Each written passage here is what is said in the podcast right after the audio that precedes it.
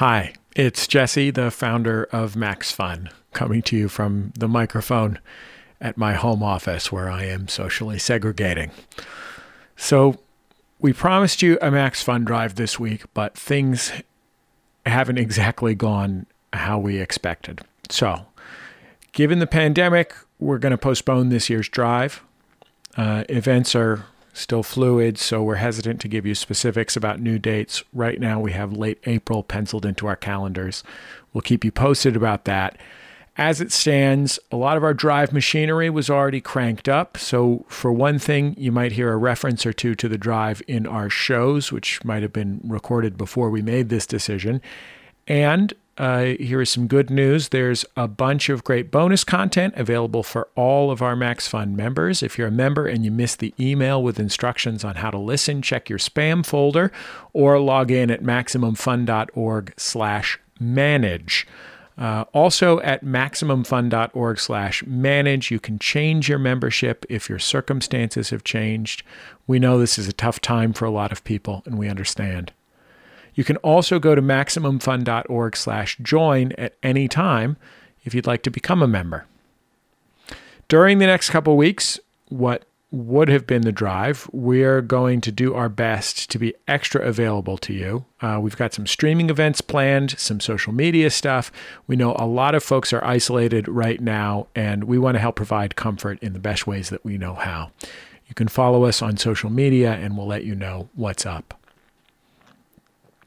During this tough time, I have been feeling really grateful for my community of colleagues here at Max Fun and for you, the folks who make our work possible. Goofy as that work may sometimes be. Stay safe out there. We're thinking of you. Bullseye with Jesse Thorn is a production of MaximumFun.org and is distributed by NPR.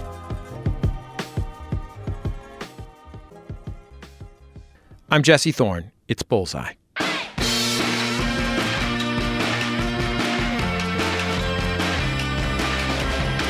Before we get into our next interview, a quick warning. There is some talk in it about anti Semitism, and we wanted to give you a heads up about that now. Towards the end of his career, Philip Roth, the novelist, wrote a book called The Plot Against America. It was set in the beginning of the 1940s. The world is in turmoil. The Holocaust is getting into full swing in Europe. Japan has invaded China, and the United States is about to pick a president. Franklin D. Roosevelt is seeking an unprecedented third term, but he's facing a real threat. Charles Lindbergh, the famed aviator and outspoken isolationist, is, in Roth's narrative, making a play for the White House.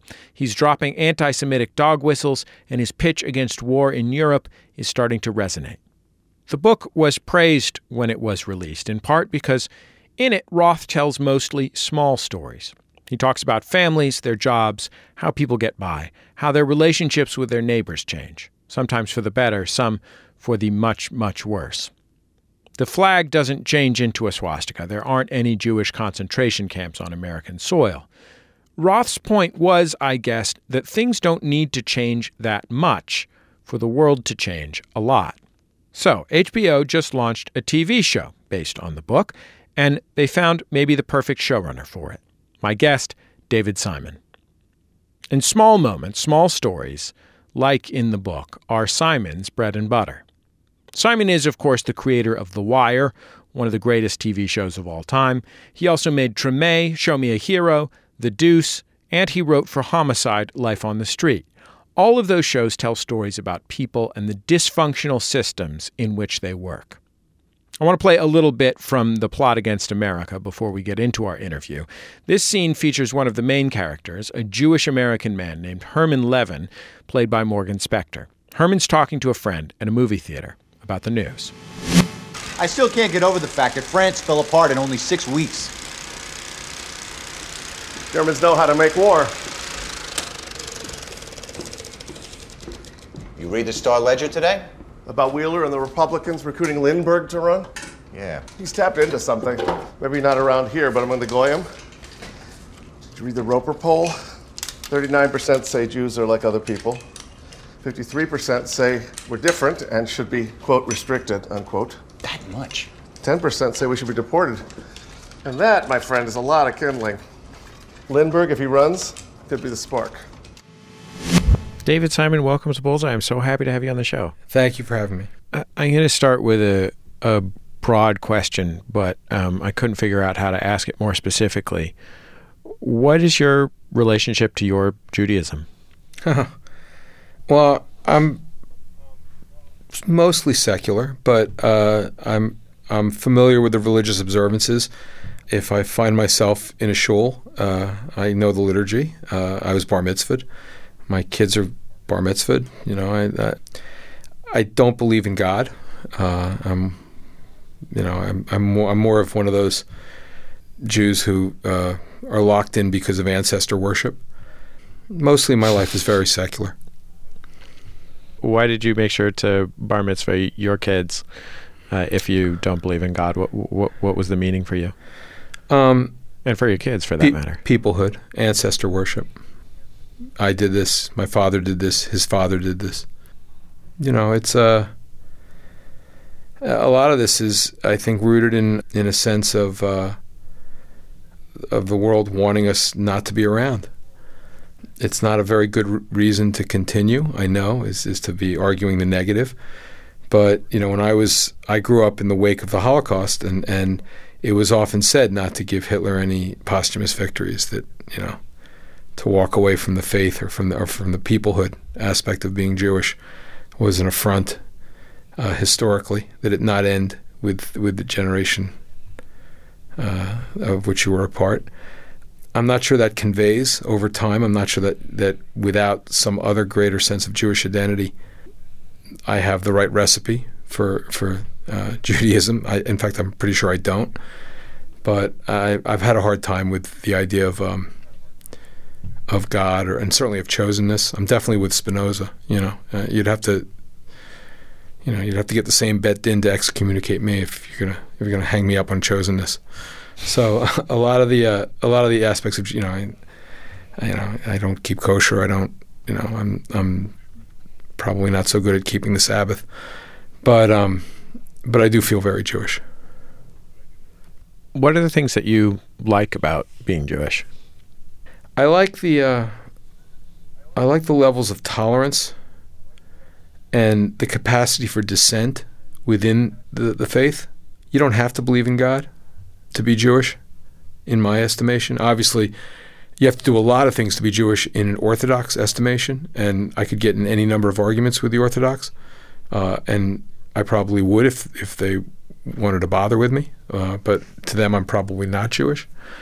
But to other Jews and to, to you know the people who I um, regard as as as my uh, my co-religionists, you know, in in, in conservative Judaism or, or, or Reform Judaism, all of my uh, all of my uh, falling away, all of my lapses, all of my questioning of of of the deist aspect of the relationship uh, uh, of Judaism, know, the man and God thing, doesn't necessarily kick me out of the kick me out of the tribe. I think you know I, I really enjoy the the capacity for argument and debate and rhetoric that Jews bring to the world, and then there's the humor, which you know we do pretty well, and uh, then it's the familial stories. You know, it's it's um it's the things I remember of my father and my grandparents, and you know, peoplehood.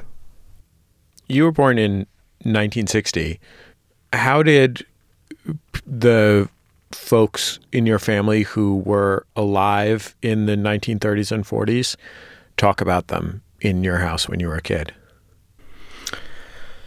Um, well, I mean, to go to this current project that I'm on, my father told me uh, many times. He told to me told me the story several times. One of his earliest memories. He was born in 1920 in Jersey City, and uh, he remembers um, his father, my grandfather, taking him on the tube train when he was seven years old over to Lower Manhattan to stand on Broadway, and he was on his uh, grand, on my grandfather's shoulders to see Lindbergh come down Broadway uh, in the ticker tape parade. And he remembers cheering for Lindbergh as one of the greatest heroes he'd ever seen or experienced in his life. And then, of course, you know, 12, 13 years later, he was a student at NYU, and Lindbergh had turned himself into one of the great villains in Jewish American life, which is to say, he had embraced uh, a pro fascist, isolationist, and overtly anti Semitic stance. And uh, the the astonishment of seeing of seeing somebody who was so much a hero be transformed, you know, at the at the edge of this terrifying moment in Europe, uh, stayed with him. It was uh, it was it was a profound memory for my father. I guess in a more general sense, they remember the gathering storm and not not really even knowing how far it was going to go. I don't think anybody anticipated mass extermination or, or the technology of the death camps. I mean, that, that stuff came out, uh, the sheer scope of it became more known to the general population at the end of the war. But obviously, there was a, an awareness of which which branches of our family had not gotten out of Europe and which we lost track of, and there was uh, there was certainly an awareness that the doors were closing on, on European Jewry, and that um, something awful was happening. Did your family, especially your parents' generation, like being American and identify deeply as American? Utterly. Utterly. We were Americans in every fundamental way. Um, and I think, in, in, to an extent, by the end of their lives, all of my grandparents felt distinctly American. You know, they, they were the ones who they were the ones who arrived here as immigrants. My grandparents, I have some great grandparents who made the trip after their kids and who died in this country. And you, you, know, I can't speak to them. I mean, you know, some of them, you know, I know I had a, I have a great grandfather who never spoke English. You know, I, I think he was, you know, he never worked in this country. He was he he he lived out his last years in this country, you know, davening on the porch and, and reading the Yiddish newspaper. And I'm not sure what he felt, but I would say even my grandparents felt distinctly American once they had once they'd maneuvered their way into uh, into the culture and into the and into the society.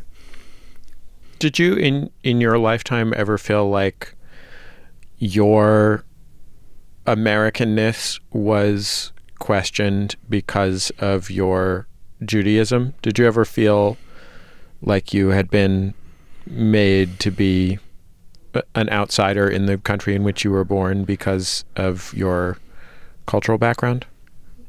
Only in the political rhetoric of people on the extreme right. I mean, it's happened as a matter of routine on the internet, but there you're exposing yourself to all gradations of white nationalism and racism and anti-Semitism. I mean, there's an extremity in this country that uh, will engage in that privately, and they'll, you know, now that they have an anonymous uh, tool of social engagement, they'll do it online. Do I feel as if it actually threatens my own sense of myself as an American? No, I do not. You were a newspaper reporter for many years before you became a television writer. When you were a newspaper reporter, did the idea of working in another medium ever occur to you? No. I thought I was good. Uh, books. I mean, I thought I would be working in prose as well, but I, the, it was an extension of journalism. I thought I would be a newspaperman and I would be going out on these uh, books where I would spend a certain amount of time in certain in certain places or in, uh, inside certain institutions, and I would write process books. Uh, and I did two of those in my career, and then somehow I stumbled into uh, television writing one of the interesting things to me about journalism, and especially like daily newspaper journalism, which is what you mostly worked in, is that you know you you have to kind of gather enough information to see the bones of a narrative so that you can you know pitch it to an editor and, and get it assigned and and go out and work on it but when you go out and work on it you have to be open to the idea that the story is actually a very different story from the one that you imagined when you pitched it to somebody. That's right. I wonder if there was a time when you thought you had one story and found out that you had a very different story.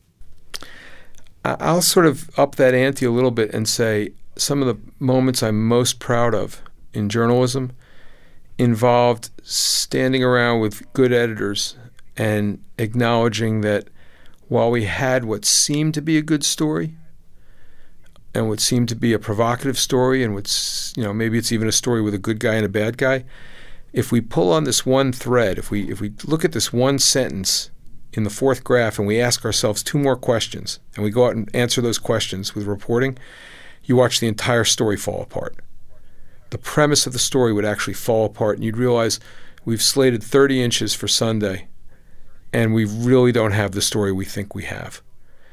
And some of the most responsible moments I, I, was involved with were moments where you would end up spiking a story, where you wouldn't run it because you came to understand that you know your singular view of what was true was way more complicated, and that you know you either had to do more reporting and figure out what the story was, or you had to admit that, that what you thought was news here was not news, and um, it's so counterintuitive. You know, there's such a pressure to publish and to and to and to validate the hours that you spend on something that, that there was something incredibly ethical about being part of a conversation that ended up spiking a story because the story wasn't good enough or because the story had problems.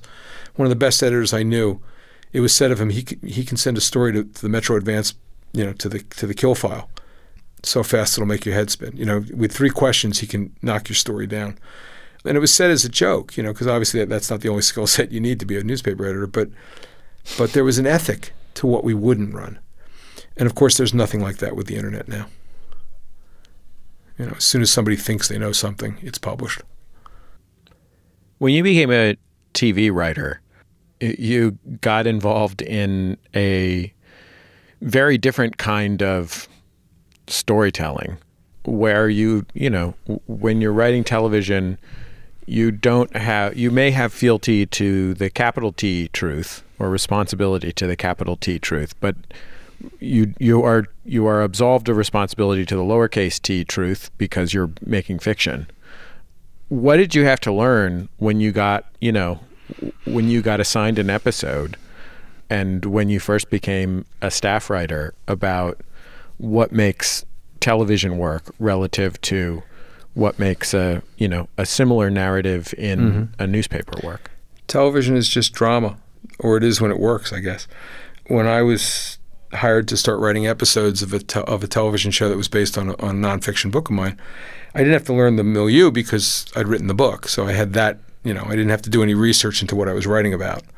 In fact, I, I sort of walked into the that writer's room and I became uh, an easy resource for uh, any technical questions that came up. You know, anybody wanted to ask me anything about uh, you know, a, a, a barium and antimony test, uh, you know, for gunshot residue or or what was probable cause or you know how does an autopsy work? Like I you know I'd spent a year in a homicide unit so I could I could answer those questions.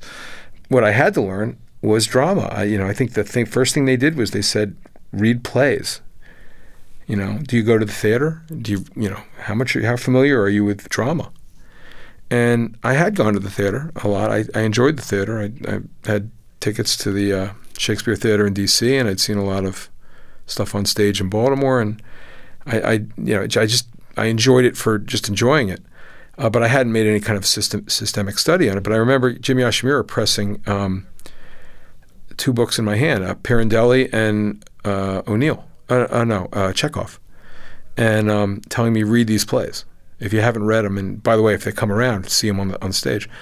And he wasn't wrong. I mean, you know, it, it sounds a little bit uh, highfalutin since we were writing a network TV show.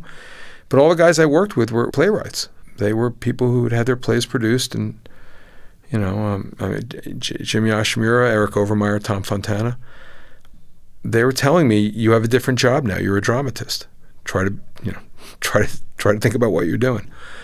And so the pacing was different, and dialogue mattered intensely, and every line had to justify itself. And there was a whole new vernacular to learn. Never mind the camera and and the actual technocracy of you know putting film in the can. You know that was it was much longer before I learned that. But first thing I had to learn was how to write a script, and I certainly didn't have the pacing correct at first. We'll wrap up with David Simon after a quick break. Still to come, he'll tell me about one of the most unique challenges he encountered when he was making The Wire. It's Bullseye from MaximumFun.org and NPR. All that data collection. They have the last 10 years of your movements. It can have real life consequences. And if you have that much information, that information is going to be misused. I'm Manoush Zomorodi, and who decides what's right or wrong in our digital world? That's next time on the TED Radio Hour from NPR. Subscribe or listen now. It's Bullseye. I'm Jesse Thorn. My guest is David Simon. He is, of course, the creator of The Wire, The Deuce, and other television shows. His new show is called The Plot Against America. It's set in the 1940s and imagines an America where the aviator Charles Lindbergh, an isolationist and Nazi sympathizer, runs for president against Franklin D. Roosevelt. It's airing on HBO now. Let's get back into our conversation. There's a book about The Wire uh, that's really great. Like, the idea that a TV tie-in book would be really good is a strange one, uh, but the the Wire book, which came out just I think maybe what like two years into the run or three years into the run, in in the middle of the run is is really great. And one of the things that it, it reproduces is some of the arguments that you made on behalf of the show to HBO, and they're they're like incredibly forceful, but not. Uh, none of them are like whiny. You know what I mean? I was trying to think of a classier way to say that, but I failed. None of them are like whiny. They're just uh, they're really clear, and it's obvious that you had that you had created that show with a very specific aims in mind. Having worked on Homicide: Life on the Streets, which was one of the best police television shows that had existed to the point that The Wire was created. What did you want The Wire to be that couldn't be done on NYPD Blue or Homicide or Dragnet? Well, I wanted it to be much darker because I wanted to attack the drug war as being a dysfunctional um, policy that had done so much to destroy urban society and, and, nothing less than urban society. I think it's you know to this moment, I think it's one of the most singular policy disasters in the history of the country. Um, so I wanted to attack that, and to do that, I wanted to create a continuing narrative, which meant, first of all, if it's on cable, and I learned this from watching Tom's earlier show, Oz. Tom Fontana put Oz on HBO, and HBO let him and it was such an extraordinarily dark show, you know, a show about a, a, a, maximum security prison, that I thought, well, my God, if they'll put that on the air, they'll put anything on the air. So, I mean, the first thing I did was I, I did a mini series based on my second book, The Corner, which was about a year on in an open air drug market in West Baltimore, a nonfiction book. And um, did you pitch that series with, "Hey guys, if if you'll make Oz, you'll put anything on the air"? I, I don't think I had to say that sentence because clearly they were going to counter program network television. That was their intent. I mean, they were already in that business. Oz was in evidence. In fact, I, I, offered to do it with Tom, and, and for whatever reason, uh, Tom sent me in there alone. And so I, I, it sold as a miniseries, and I went to work on the scripts involving that book. And once I'd seen that, first of all, you can you could you didn't have to tell a tale that was full of redemption and made people feel good every 13 minutes so that they would you know go to the commercials and buy um, you know uh, Lincolns and iPods and blue jeans and whatever else. The advertisers were not there to be appeased. There were no advertisers. You know, cable offered something very different, which is we don't have to tell a story that makes audiences happy at the end and puts them in a buying mood. We can maintain an audience base by counter programming network television. So we don't need so much redemption and so much humor and so much, you know, and people are not going to walk away from the television set if they can watch it three or four times. You know, okay, you can't get it on Sunday night, maybe you catch it on Wednesday, or, or you know, suddenly there was a, a, vehicle that could deliver a darker image and a, and a darker narrative. And that was important because that's all I had to say it was that I was trained as a journalist and I was interested in writing political drama, you know, drama that has a political purpose or a political argument or, or is steeped in steeped in, in the issue it's dealing with.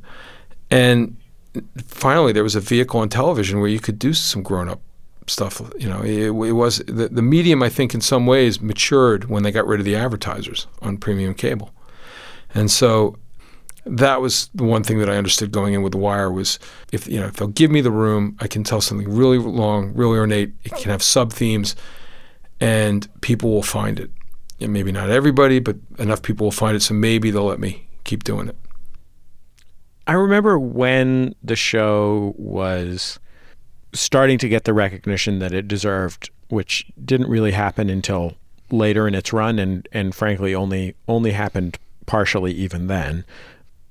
I remember hearing a lot of people talking about Omar, the the character who was a stick-up man who robbed drug dealers, and Brother Mouzone, a character who was sort of like uh, if a, a, fantastical version of a of a member of the Fruit of Islam was also a contract killer, and how much they love them. And I remember thinking it was interesting that it was the characters, it was those characters who were kind of the biggest uh, and the ones who were closest to characters in like a western or an opera or something else that is, um, you know, that is not afraid to be grand, who resonated with people the most. I don't know if that was if that's true to your experience. You've had probably a lot more people talk to you about the wire than I have, but uh, if it is, like, do, do, how did it feel at the time? What, what did you think of that? Yeah, I mean they were they were gunslingers, so that resonates pretty well with an American audience. They were sort of loosely based on on real people, on real stories. Omar is based on a, a couple of guys, Donnie Andrews, Ferdinand Harvin, um, Shorty Boyd, people who robbed drug dealers in Baltimore who were known. You know, many of them known personally to my writing partner Ed Burns. I knew, I knew Donnie Andrews for uh, the last part of his life, and then Brother Mouzone was based on a guy named Vernon Collins, who um, had a uh, Muslim name. He I don't know if I think he joined the Nation of Islam when he was in prison, and he embraced the identity, but I don't think he was actually active but he had the vibe of being. I mean, I think he he, he embraced. He, he he went to the nation in, when he was in prison. I don't think he stayed with them in any really orthodox way, but he emerged on the street as a um, as a presence with some uh, sort of uh, NOI vibe to him, even if it wasn't legitimate. What's a particularly difficult challenge that you took on on one of the shows that you've created since then that you're proud of how you managed? Well, the one we have out now, uh, Plot Against America, I feel like we took a novel that was written by Philip Roth, um, in which uh, it's the memories of his 10 year old self uh, translated through uh, that child having grown to adulthood, remembering his childhood uh, and remembering an alternate history of America uh, from the 1940s of his family and, and the trauma they experience when uh, America takes a dry run at fascism. It's a it's a complicated piece, and of course, doing the point of view of a 10 year old child later on, as perceived by that child all grown up, you're either going to have to do yards of voiceover uh, or that child is going to be have to ex- be exposed not just to dinner table talk about what happened, which is the way it is in the book, but rather has to be there, has to be physically there for far too much of the history and of the goings on. So we had to expand uh, to six characters, uh, not all of whom, certainly n- none of whom had point of view in the novel, and, and we had to create scenes in a Philip Roth book you know, by this this giant of literature that didn't exist. And so we were, um, you know, we're a couple of television hacks. Ed Burns, Rena Rexroad, myself. We're um, we're sitting there trying to write our way past the, pages of a literary lions novel and not fall on our ass. I mean, on some very basic level, if that's not ambition for some television writers, I don't know what is. Um, expanding that book uh, required a lot of thought and a lot of characterization and a, and a certain amount of risk. Do you still have the instinct when you're writing television, which you've been doing for you know 20 plus years now, uh, to be a reporter to go ask questions and find something concrete that you can Yes. hang your fiction on? Yes, I, I, I spent. I began the day interviewing somebody about something on a story. They were a participant in something that happened six years ago. Uh, I finally caught up with them. I was able to sit down. I was able to start asking questions, uh, start formulating where the narrative might take us if we incorporated this person as part of the story for for a, for a mini series that may or may not get made. That was the beginning of my day was was that interview. So, yeah, uh, at, at some point, everything begins with trying to find the source material and surround it. David Simon, I'm so grateful to you for coming on Bullseye, and I so love and admire your work and have for so many years. And I I hope you'll come back again sometime. I, I'm re- I'm really thankful. Thank you, thank you for the attention. David Simon, The Plot Against America is his great new show. You can catch it right now on HBO. That's the end of another episode of Bullseye. Bullseye is produced at MaximumFun.org World Headquarters, overlooking MacArthur Park beautiful Los Angeles, California, where MacArthur Park Lake is overflowing from the recent rains and overflowing with fish. We saw somebody out the window catch a very big carp. The show is produced by Speaking Into Microphones. Our producer is Kevin Ferguson. Jesus Ambrosio is our associate producer. We have help from Casey O'Brien. Our production fellow is Jordan Cowling. Our interstitial music is by Dan Wally, also known as DJW. Our theme song is by the Go Team. Our thanks to them and their label Memphis Industries for letting us use it. And we have decades of interviews in our archives available to you. If you love The Wire, for example, uh, we've had a number of people on Bullseye from that show. Uh, Michael K. Williams, who played Omar, was uh, a wonderful, wonderful conversation. Uh, once, when The Wire was still on TV, Wendell Pierce and Andre Royo, who played Bunk and Bubbles on the show, came over to my apartment for an interview back in the days when I made the show at my apartment. We even had Aidan Gillen, uh, Mayor Tommy Carcetti himself, uh, on the show. You can find all those on our website, MaximumFun.org. We're also on Facebook, Twitter, and YouTube. Just search for Bullseye with Jesse Thorne. You can keep up with the show there. And I think that's about it.